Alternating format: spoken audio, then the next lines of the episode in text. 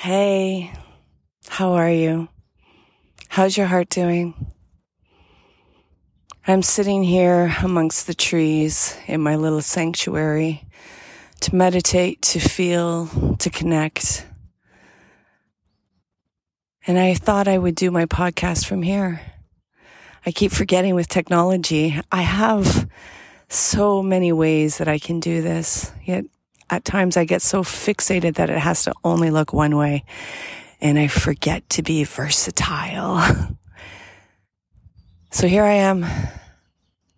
I hope you can hear the sounds, intake the energy, and allow your system to relax.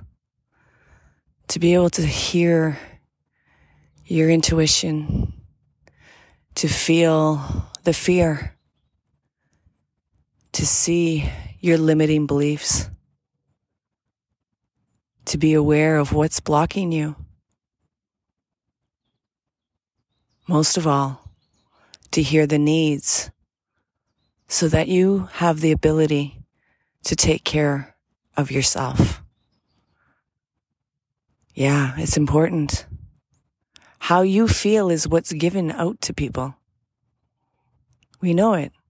You know how it feels when somebody's miserable and they come to interact with you? You get repulsed and you're like, don't give me that stuff. Well, how do you think it feels when you're giving it out? You can be aware of that. You can clean that up. We're human. We're going to make mistakes.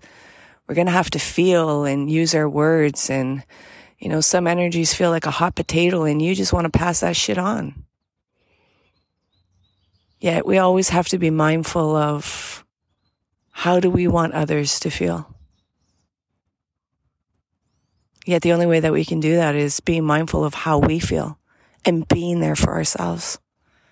No matter our emotional compass, our emotional needs, sad, angry, happy, elated, frustrated, worried, confused, all what, you know, what it is to be human and just allow there to be a witnessing, not a suppression and a denial. Here come the people, and here come the dogs. So you always have to, you know, sorry about that. Morning. Morning. It's okay. It doesn't bother you, so he doesn't do it very long. Yeah. Yeah, they bark. Mine used to do it too. Anyone who didn't have a dog. Yeah, it's like, what are you doing in here? You're unsafe. Yeah, exactly. You're not part of the pact. um, so this is the reason why I don't do the podcast out when I'm out because there's all kinds of different interactions. And as you heard, the dog came barking at me. I just regulated my nervous system, stayed still, calm, and it passed. Yeah. So back to what I was saying, the self care. Sorry for that interruption. I hope it didn't startle you too much. And if it did, let's take a moment. Let's breathe it out. Because you know what? What we just experience is what happens all the time in life. And we don't take a moment to just release what just happened, to see what other old memories were just supercharged. Yeah.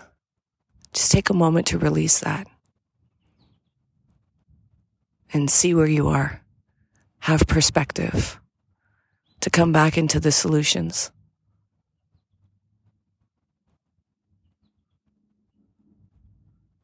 Yeah, witness yourself. Show up for yourself. Be there for yourself. Life is not going to be the way that you always want it to be. The power is in showing up in whatever circumstances there are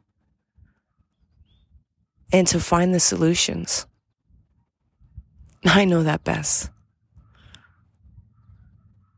I know that from all the experiences I've gone through and the adversity. I, it amazes me how gentle and kind I can be. I can be rough and tough though, don't get me wrong. Boy, when my pit bull comes out and starts growling, mm-mm. You can ask the little humans. Yet, the warrior work is still to be gentle and kind when you've experienced so much pain. And be with the sensitivity of vulnerability. Yeah, there's great power in it. There's things that you can tap into that cannot be explained in this world. There's things that you will see that your eyes will not see. There's a different type of seeing. Yet you have to feel. You have to use your nervous system. You have to understand how to regulate yourself and not be caught up with past filters, past interpretations of what the life is supposed to be or what people are or how they are. It's work, I tell you. It really is. So I'm going to wrap this up because I just wanted it to be a, a, short and simple one. And I'm thankful for the little abruption of life to really allow us to see that nothing's perfect. It's just how we continuously show up. How are we going to be in the experiences? And how are we going to honor our emotions and not just pick and choose which ones we want to feel? You cannot be whole with a W if you don't accept all your emotions. If you keep doing a la carte with what emotions you're going to give attention to, you will have a hole with an H that will feel like a black pit that is insatiable trying to be filled because it wants attention and you're not giving it to it.